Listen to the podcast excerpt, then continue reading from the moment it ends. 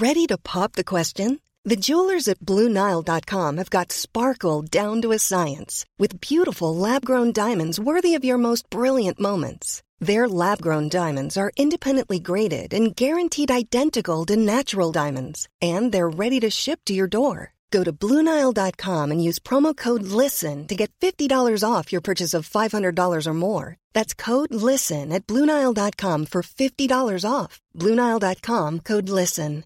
Quality sleep is essential. That's why the Sleep Number Smart Bed is designed for your ever evolving sleep needs. Need a bed that's firmer or softer on either side? Helps you sleep at a comfortable temperature? Sleep Number Smart Beds let you individualize your comfort so you sleep better together. JD Power ranks Sleep Number number 1 in customer satisfaction with mattresses purchased in-store. And now save 40% on the Sleep Number limited edition Smart Bed for a limited time. For JD Power 2023 award information, visit jdpower.com/awards. Only at Sleep Number stores or sleepnumber.com.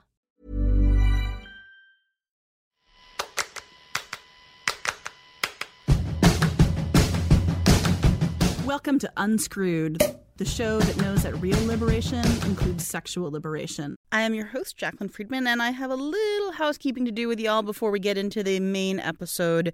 You may have noticed, Unscrewed that this episode is a week and a day late. I am very sorry, and I know things have been a little irregular so far this season, and if I'm being totally honest with you, it's because I am a little irregular this season.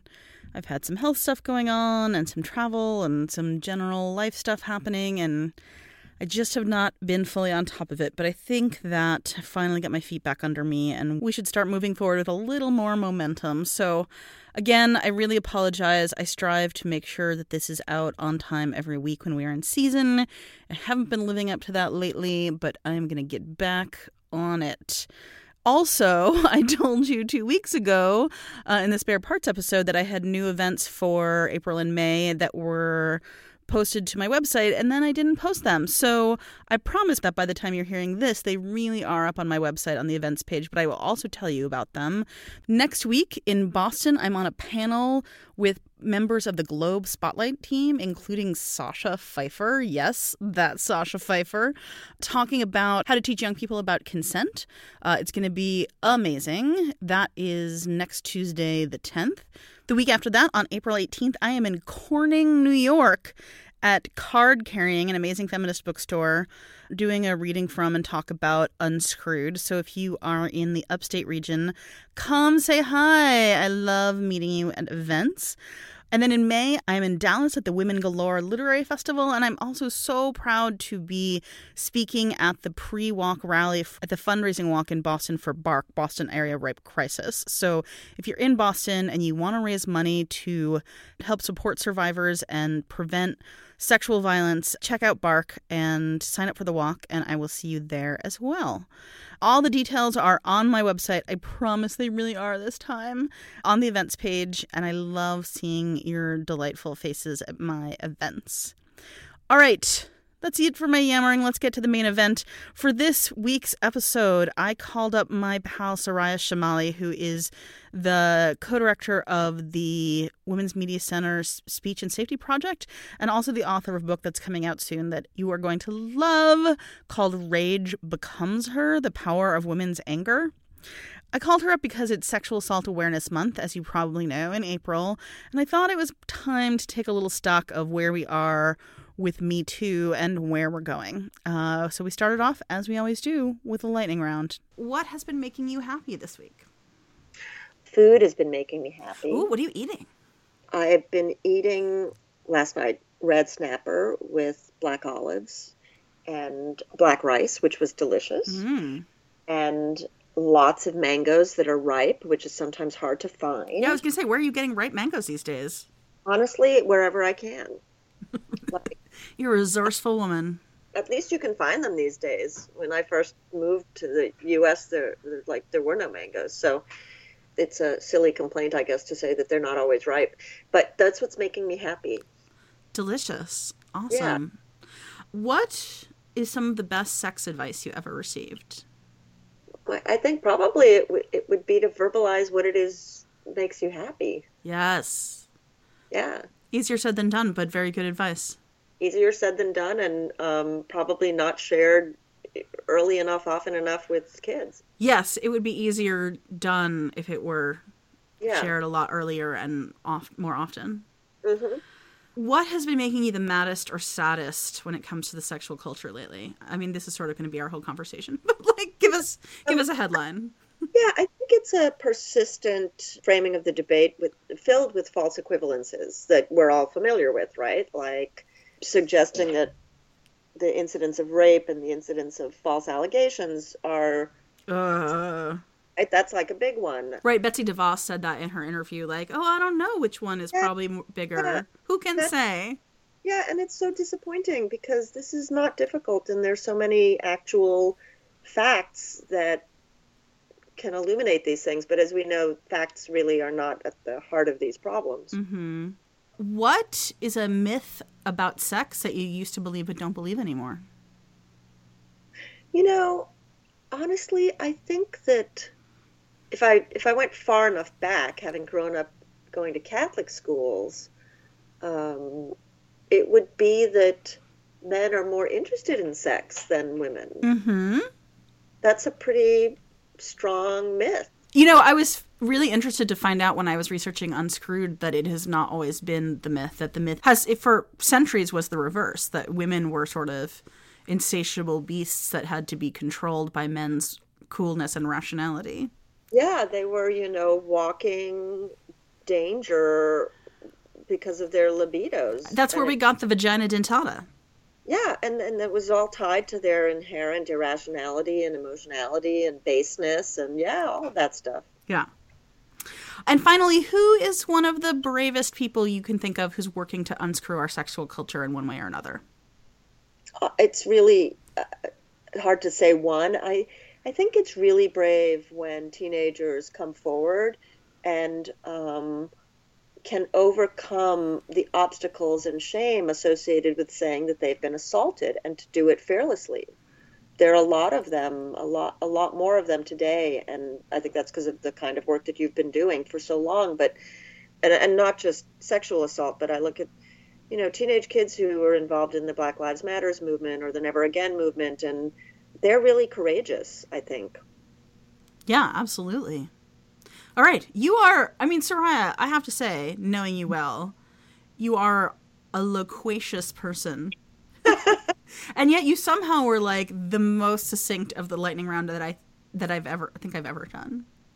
Well, that's actually good because as you as you note, I just sometimes run on at the mouth. I, so I just I- wanted you to yeah. know that Yeah. you you killed it. You crushed it at the lightning round. so now you can go on at length about um so I I called you up because I just feel like so much has happened in the last 6 to 8 months between Me Too and all of the quote unquote sex scandals of the Trump administration and ongoing conversations about porn, which we did a whole episode on a couple of weeks ago. And, you know, just there's an enormous amount of tumult in the sexual culture right now. And I don't feel like I've been able to cover it here on the show as much as I would have liked to because I recorded a bunch of episodes in advance for last season because I was on book tour and then I was on hiatus. So I just feel like it's time to get grounded. Like, what the fuck is going on? Which parts of it are do you think are good? What's what what's the actual progress that's being made? What's the the shit that's on fire that we really need to pay attention to and what's like the best direction to head in from here? I know that's a giant conversation, so where do you want to start? I'll start with an anecdote Yes. of what I think is good.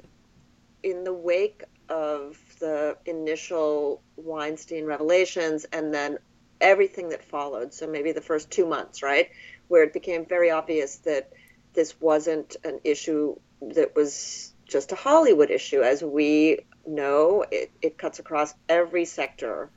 There's nowhere that Me Too is not relevant for women because of the power structures. And and so one thing that I noted, because I speak at schools often, was that for the first time, really ever, uh, boys were coming up to me afterwards to ask questions and were lingering to have conversations. And I thought that was good. I thought, though, that the reasons why were ultimately bad. Maybe there was some empathy involved, but there was a lot more fear involved. The boys understand that they may need to change their behavior, but they're mostly motivated by not wanting to get in trouble. Yes, not motivated so much in caring for the person that they might be engaging with or in the larger issue of what this kind of harassment and abuse represents in terms of equality and inequality.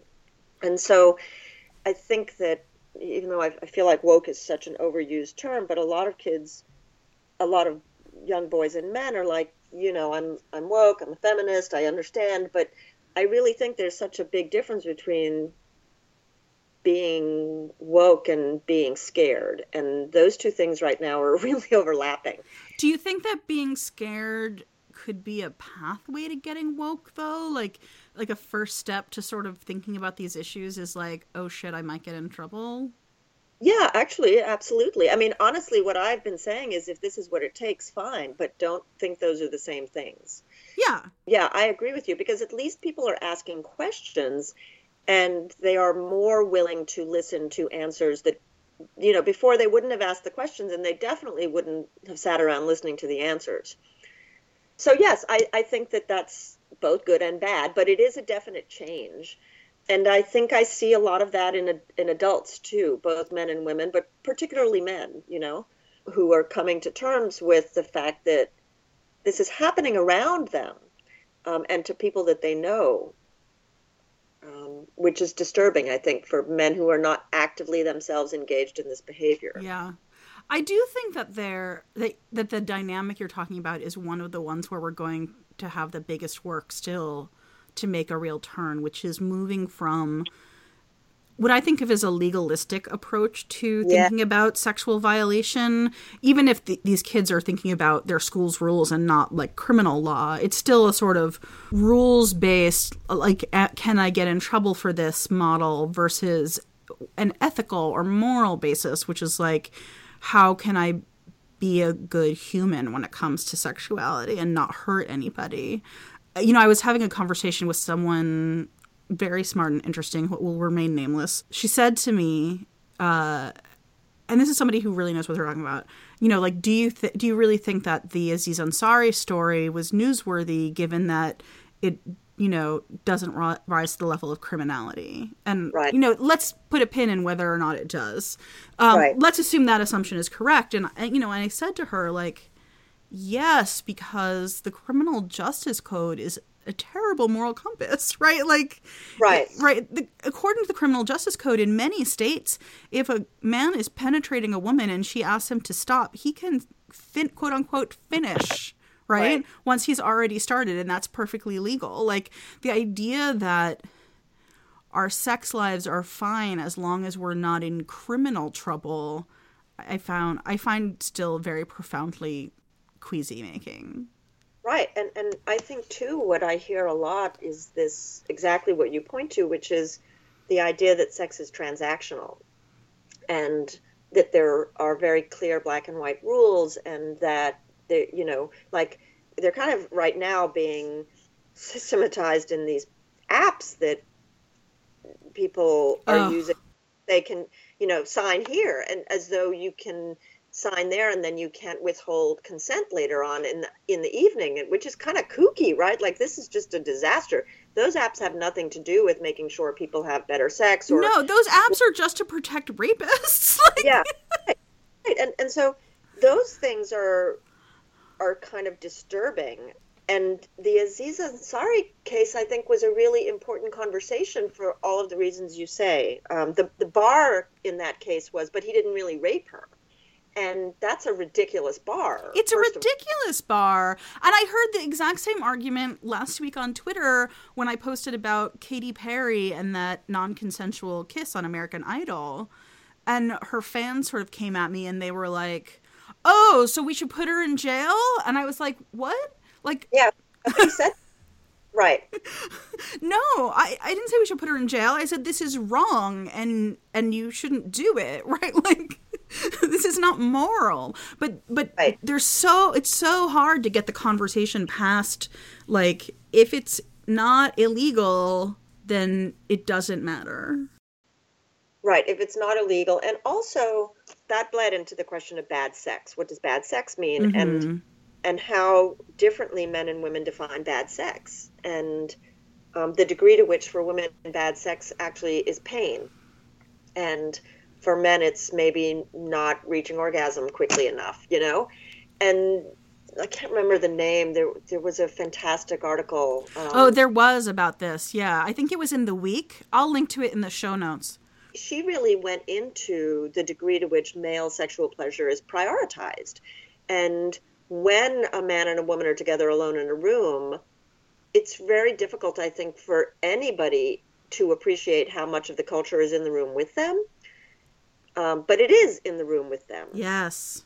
And one of the most horrible examples of this that I discovered recently, um, which I thought was a thing long in the past, but evidently is not, is the husband stitch.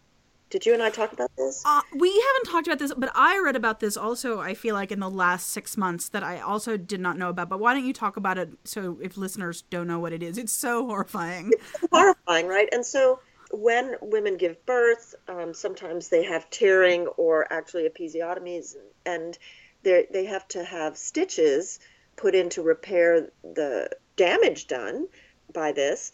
And there's something that used to be called and is still called the husband stitch, where doctors put in an extra stitch in order to make the vagina smaller, tighter, um, so that uh, whoever she engages in sex with will have a more pleasurable experience. And women often come to realize that this has happened only through years of painful post birth sex.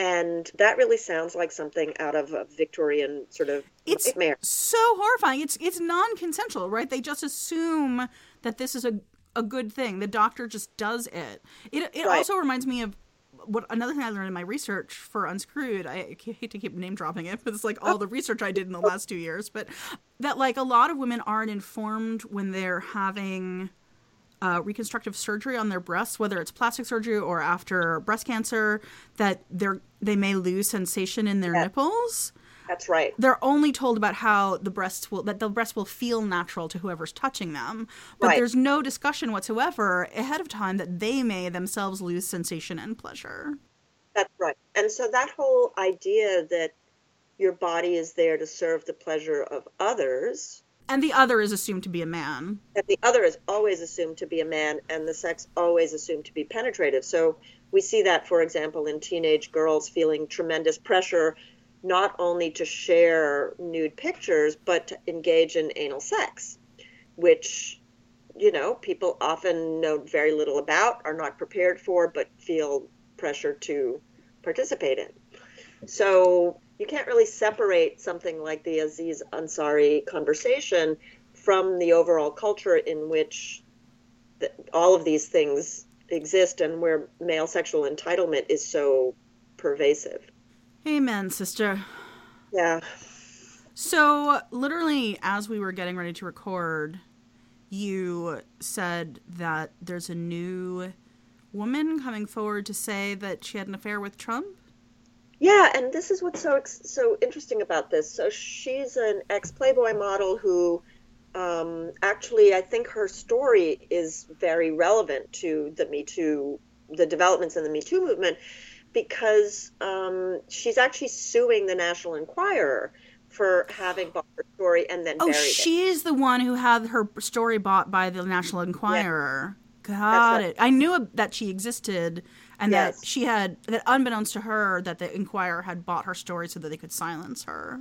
Right, and that's got a whole history of its own, the catch and kill, right? So they Right. they kept getting these stories and killing them. Um, and so she's suing to to say, you know, this this has to be released. I, I did not know about this practice when I sold the story.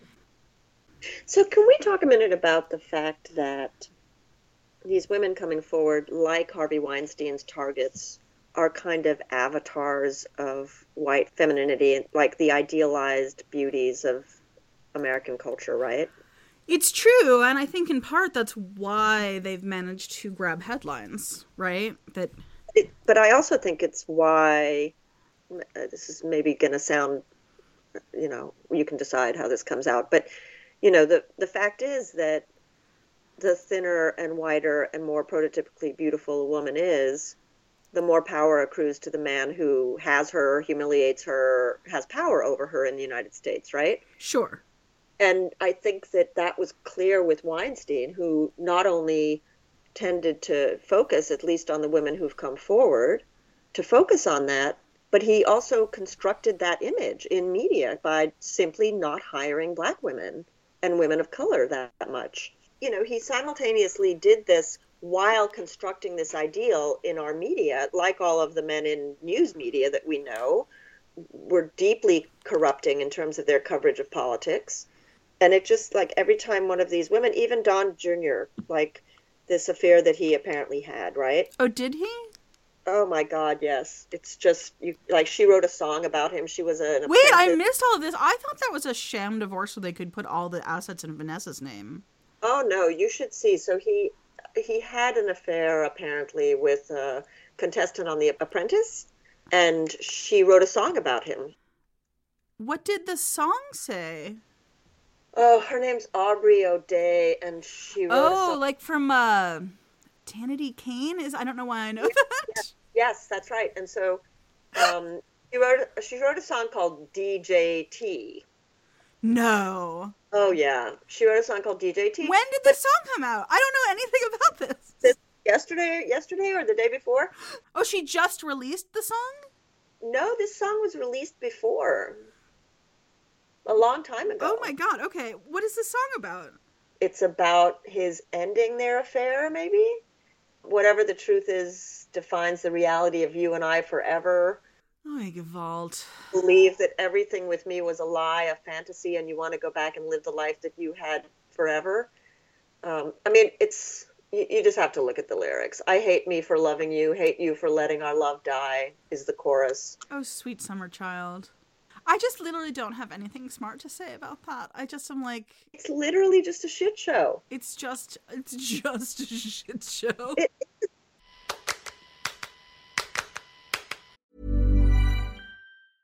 Cool fact a crocodile can't stick out its tongue. Also, you can get health insurance for a month or just under a year in some states. United Healthcare short term insurance plans, underwritten by Golden Rule Insurance Company, offer flexible, budget friendly coverage for you. Learn more at uh1.com. Imagine the softest sheets you've ever felt. Now imagine them getting even softer over time. That's what you'll feel with Bowl and Branch's organic cotton sheets. In a recent customer survey, 96% replied that Bowl and Branch sheets get softer with every wash. Start getting your best night's sleep in these sheets that get softer and softer for years to come. Try their sheets with a 30-night guarantee. Plus, get 15% off your first order at bowlandbranch.com. Code BUTTERY. Exclusions apply. See site for details.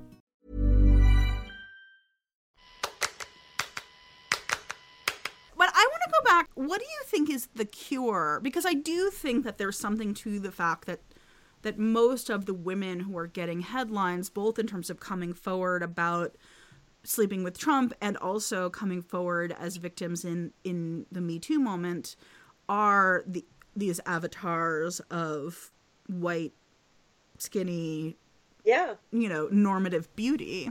I do worry about that accidentally or intentionally reinscribing those very values.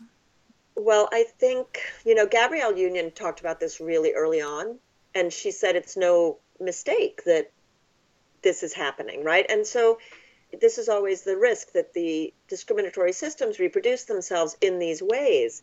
And so I just think it's important that it has to be called out over and over and over again. And so, you know, I think, for example, a lot of women in the Title IX movement know this. And they understand that as affluent young white women, they're in this particular place in the culture and that they need to speak openly about the fact that they look like the perfect victims versus people who, quote unquote, don't look like the perfect victims, right? That's important for them to do, but it doesn't erase the fact that they are where they are because of these dynamics. And it's sort of the corollary of missing white woman syndrome, right? Right. We know that's what it is. Honestly, the long term result, I think, is we obviously, uh, to the point of women action in the media and, and all of this work, need more inclusivity and diversity in media so that we don't have these systems justifying. Right. We need for the media not to be owned and controlled by the Harvey Weinsteins, Right. which we're working on, but that's a slow process. Yeah. So You know. I do kind of want to talk about like next steps and, and sort of future visions. And I'm haunted by this interview. Did you listen to Five Women, the This American Life Yeah. show? Oh my I mean, goodness. obviously, you and I both know Deanna, and I, I think she was so brave. For anyone who hasn't listened, just look up Five Women. It's a This American Life episode. Uh, it's related to Me Too, but it's, I think, the most feminist entry. It's amazing. The production is really amazing. it was so beautifully done, and it's just so much about like how everything changes when you center women's lives and wi- women as human beings. Right. But one of the things, so at the very end of the show, and it's about a case at AlterNet, which is a lefty online magazine for anyone who's unfamiliar with the case. Um, one of the things that Hannah says at the end, which I knew, is that all the AlterNet board, in, you know, investigated Don Hazen, the founder and former director, uh, but the investigation never contacted anyone who he was, who he targeted. Right. Um, and they said, and, and she talked about this in a subsequent interview about that show. And they told her, the AlterNet people said, well, because he had already stepped down, like, they didn't think that there would be any point in talking to the women he had targeted because they couldn't fire him because he was already gone. And so they were just focused on making sure there was no sexual harassment happening in the present tense. Mm-hmm. And I felt like it's like the entire problem in a nutshell of what's missing from the Me Too conversation and where we haven't got to yet, which is moving to this systems conversation. So they saw the story as about Don, and because Don was gone, there was no more story. Instead, if they had talked to the women he targeted who were in fact affected while they worked at Alternet for Don, they mm-hmm. could have come up with a story about how the system that is Alternet failed them and how they could change the systems to ensure that no more dons can function there but they their ability to envision it as a systems problem and not just a problem of one guy who you know either gets taken down or not um I, I feel like that's the step we haven't got to yet that these stories keep getting told about these individual men and that the investigation into for example who made the decision that Matt Lauer should have a fucking button in his desk that locks the door to his office while he's sitting at his desk? Like, um, and even if that decision, as has been reported, was made for all the VIPs in the building, like who was in the room and why did no one say, "Hey, that could be used for nefarious purposes"? Like, how Right. how do those decisions get made? The the systems level conversation, I feel like, mostly still isn't happening. I agree with you, but it never really does in mainstream media's coverage of gender-based violence of any kind, right? And so I think that those patterns are pretty well documented for mainstream media when they fall back on, you know, traditional journalistic standards. Their approach is to take a decontextualizing he said she said approach. The minute a woman and sex are involved, it is a knee-jerk response to get both sides of the issue.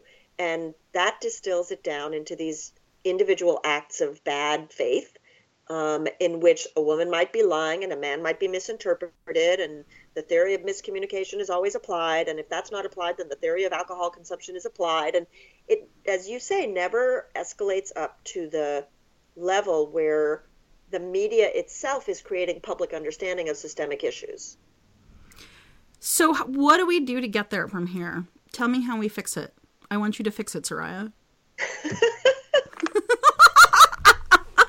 Honestly, I Because mean, mostly all I do is like yell about it in public whenever I'm able to.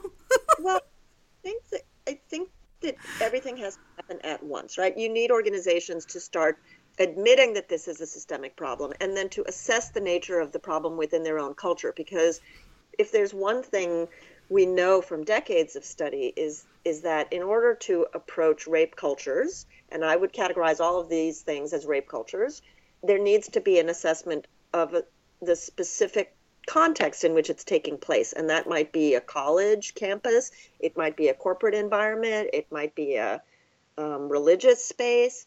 But in order for those places to really deal with what's happening at such a granular and intimate level, everybody on the ground kind of needs to be involved. And it's interesting because I saw that especially, you know, in the recent US gymnastics case the clear implication of parents and teachers and coaches and trainers in that entire decades long system of abuse. Um, so, without getting all of those people involved, without having them acknowledge that this is a problem, I don't think there can be change from the top. Which gets us back to the thing you and I always talk about at this point, which is how do we deal with early childhood education? How do we change these school cultures? Right.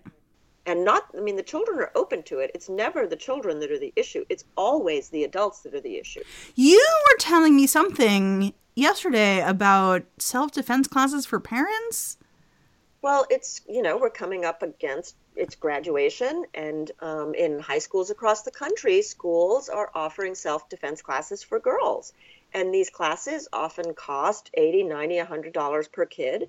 And i can't imagine that the parents of boys some of them probably are not even aware that these classes are happening right? Boys are not being offered self-defense classes which is its own issue but it's another one of those costs that girls are supposed to incur not just the cost of the class which is financial but the cost of the knowledge that they have to sort of brace themselves for the impending danger that they face going to school, primarily with boys and men like the ones they've grown up with. Well, also, like, yeah, it's also like the idea that suddenly they're going to be in danger from boys and men once they go to college is sort of right. laughable. And to, to offer classes like that without having a conversation or many conversations over years, you know, you would hope that classes like that would actually not be necessary because I think they reinforce a lot of myths about rape, like a stranger is going to rape you. I mean, it depends on the class. I used to teach self defense, and so I, I, have a slightly different perspective on this than I think a lot of feminists do. I used to teach for a program called Impact, which is found in a lot of cities around the, around the country and does not assume that stranger danger is the main danger and is actually a really great program, and I stand by it. I also agree that really great. We shouldn't all need it. You know, my question when it comes to self defense is like literally what is being taught. Yeah. If it's RAD or, or one of the sort of police run programs, it's almost always junk. And that sort of stranger danger assumption. But it also is like, it's sort of like how I felt about feel about the idea of porn education, which I talked about at length in a previous episode this season, which is like porn literacy education is a great idea, but if right. you if you can't teach it as part of sex ed, like no good is going to come of it. Self defense is a good tool, right? We should know that our bodies can work in our favor, but it has to happen in a context that supports women and girls and teaches everybody of all genders that sex is not a competition but a collaboration. Right. You actually just made a point that I also think is important, though, which is a lot of the classes that I see these days, you know, go out of their way to say anybody can be a perpetrator, anybody can be a target of sexual harassment and violence. And that's true, but there are very clear patterns in which some people have a greater propensity for both. It's generally pretty gendered, and we know that there are certain environments that result in a higher likelihood of sexual violence. So fraternity, athletic clubs, if you belong to a sorority, the rate of the, you know the chances that you're assaulted are 40% higher. And I think that it does people a real disservice to pretend that the status and power dynamics don't exist. Yeah. I try to say both things. You know, when I do that kind of education, Right. I like to say, like, look, everybody can be a perpetrator, everybody can be a victim, regardless of gender. And also, when we take a big picture look, like, this is a, there's a gender dynamic to sexual violence, and power dynamics are can be gendered and also raced and all kinds of things. I think the best for me outcome is both messages come through. Yeah, I agree with you. I, I totally agree with you. And but I think that sometimes that second message really doesn't come through, Yeah. right? And that's a problem. It allows you to then again ignore the context in which the potential harassment and violence take place. Yes. And then the narrative comes up. If we take it right about back around to the Ansari story to sort of like, why wasn't she stronger and better able to leave? Right? Like it's Right. just about like how girls have to be stronger and tougher on an individual girl level. And I just my feminism is not about women growing thicker skins. I just find it appalling. Yeah, and that conversation just completely erases factors like socialization and the fact that by the time some women are 18, they literally have been taught to always prioritize the needs of others, to, you know, not say no, to not show that they're angry, to be pleasing and pleasant. I mean, I don't think we can overstate that still, you know? I think that that's a real issue for women, particularly when it's coupled with even the slightest hint that there's a threat of violence. Yep. And then men are given every benefit of the doubt, right? You must just not have understood. She didn't say those this particular string of words, and so it's all cool. And actually, the Yes Means Yes blog has some of the best writing I've seen um, about studies related to the theory of miscommunication because very clearly men are able to read nonverbal clues. Well, of course they are. They're not fucking idiots. Right. all, kinds, in all kinds of contexts. yeah. And so pretending that in this context that that ability somehow evaporates like magically is kind of stupid. Yeah. So before I let you go, Yes. A, can you give listeners like some some charge? Like what what should we be looking for everybody to be doing going forward? And b i want you to give a little preview of your book which i of course will have you on when it comes out to talk about at length but i want to give folks a little teaser for it. So yeah, I mean, I think there are a couple of things that are useful for those of us who find ourselves in institutions or um, with people who seem genuinely to want to understand this problem and make change in their institutions or communities. And um, the first thing is this idea of assessment and buy-in. The just the acknowledgement that hey, we have a problem. Yes. B, what is the problem? Can we do a you know a climate survey? Can we see how people are feeling so that the people with decision making power really need to consider what the people that they are responsible for or working with are experiencing in a way that maybe they really didn't have to before. mm-hmm And the third thing that I think is important is that people look at restorative and transformative and what's now being called kaleidoscopic justice because like victims of rape on campus they don't necessarily want the perpetrator expelled they would like the perpetrator to understand that what they did was wrong to acknowledge it to apologize and not to do it to other people and I think our corporate environments need to understand that and um, learn how to institutionalize it. Well, and I would add to that, and this is my little hobby horse that I ride every time I can. Like, we need some better fucking research about what works, right? Like, Yeah, the- right. like, what actually will accomplish that goal of like making the perpetrator understand the harm done you know feel regret and and, and and accountability for it and not do it again i feel like we have so we have tiny little glimpses of what might work and we need so much more research into what is actually effective Right. And we know what doesn't work. We know that the standard kind of training that happens in corporations is it's, it's really a legal a legal hedge. But we know that when men are exposed to that kind of training, they actually double down. yeah because they feel guilty by association right away because everything is framed in terms of there are perpetrators and there are victims and all men are perpetrators and all women are victims and that just automatically cuts off Soraya, you sound like maybe you're a little angry. Did you write a book about that? I, I did write a book about that, and I ended up really laughing because I thought, is it possible to write a book about women's anger and not get really angry? and my conclusion was no. I think I, after doing this kind of work for so long, the, the treatment of women's anger, the control of women's anger, the perception, stereotypes, everything uh, related to this emotion seemed increasingly important, um, particularly if you consider that boys and men are taught almost nothing about other emotions, uh, but almost everything about this emotion as the masculine emotion.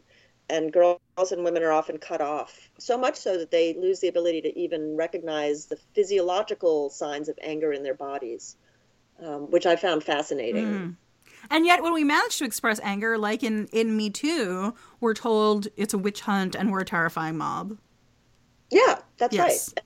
And those responses really, actually, they did make me laugh. They were so predictable and stereotypical. This idea that angry women are dangerous, that they're unhinged, that they're immoral, that they can't think straight. That I mean, it just went on and on and on. And you know, since I happened to be writing a book during that time, it was particularly useful fodder. I bet, um, I bet you were like, every day you were like, I'm taking that and I'm taking that. It's hard to keep up, right? It was very- I mean, I do think that most of the time when men are ran- ranting about women's anger, what they're actually saying is, I am terrified. Well, you know, it is really interesting, right? And so many years ago, Gloria Steinem said that, you know, it's a real issue because when men see angry women, they cannot help but think of their mothers telling them what to do. They respond like they can't decouple the idea of women's anger from control of themselves. Yeah. So I'm going to want to talk to you about this at great length when the book comes out. But when does the book come out? It comes out in September, mid September. Yay! And can people pre order it yet or not quite? Not not quite yet. I'm not sure when that will happen, but hopefully soon. But it is called Rage Becomes Her, which is the most amazing title. I can't wait to read it and get really angry. That's right. Just just you're gonna have to pace yourself. No, I don't have to pace myself, Soraya. I'm just to binge. getting exhausted before the end. I'm to binge on anger. Right. binge, binge. Yes. Uh, My yeah. anger knows no boundaries. Yeah, you know, it's so funny because I think people are going to interpret it as, my God, she's telling women to just like wig out and be enraged, which is really not the point of the book. It's really just you need to really think hard about this because when you don't, it literally becomes your body. It just becomes all of these pathologies. It becomes pain. Yeah. You know? But think about the power of all of those women who are in touch with their anger and therefore no longer suffering that pain, right? Like, think about how much more powerful we are when we don't internalize that shit. I love it. I'm so excited. I love seeing these angry girls saying their piece, and you know, I'm like, thank you, God. Yeah. All right. Well, thanks for coming on the show and uh, talking through every fucking thing. Oh my God, I know. And you know, we're going to hang up, and something else is going to happen right away. we're gonna- Immediately, and we'll be texting about it. Where can people follow your work online so they can find out when the book is available on pre order and all that good stuff? Honestly, Twitter is probably a good place. So at S C H E M A L Y, uh, Facebook. I have a website, which is my first name, last name dot com.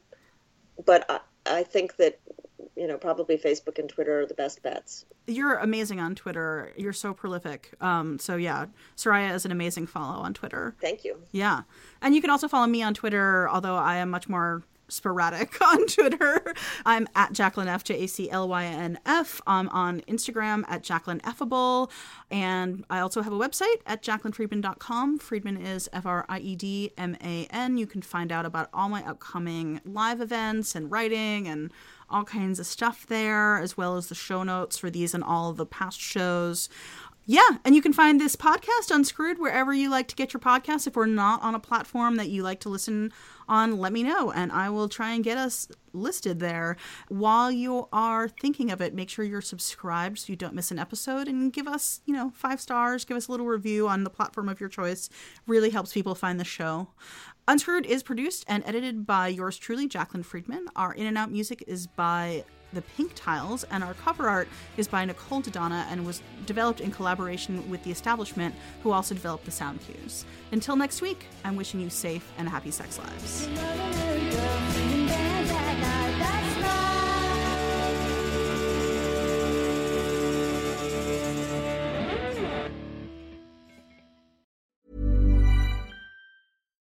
Here's a cool fact a crocodile can't stick out its tongue.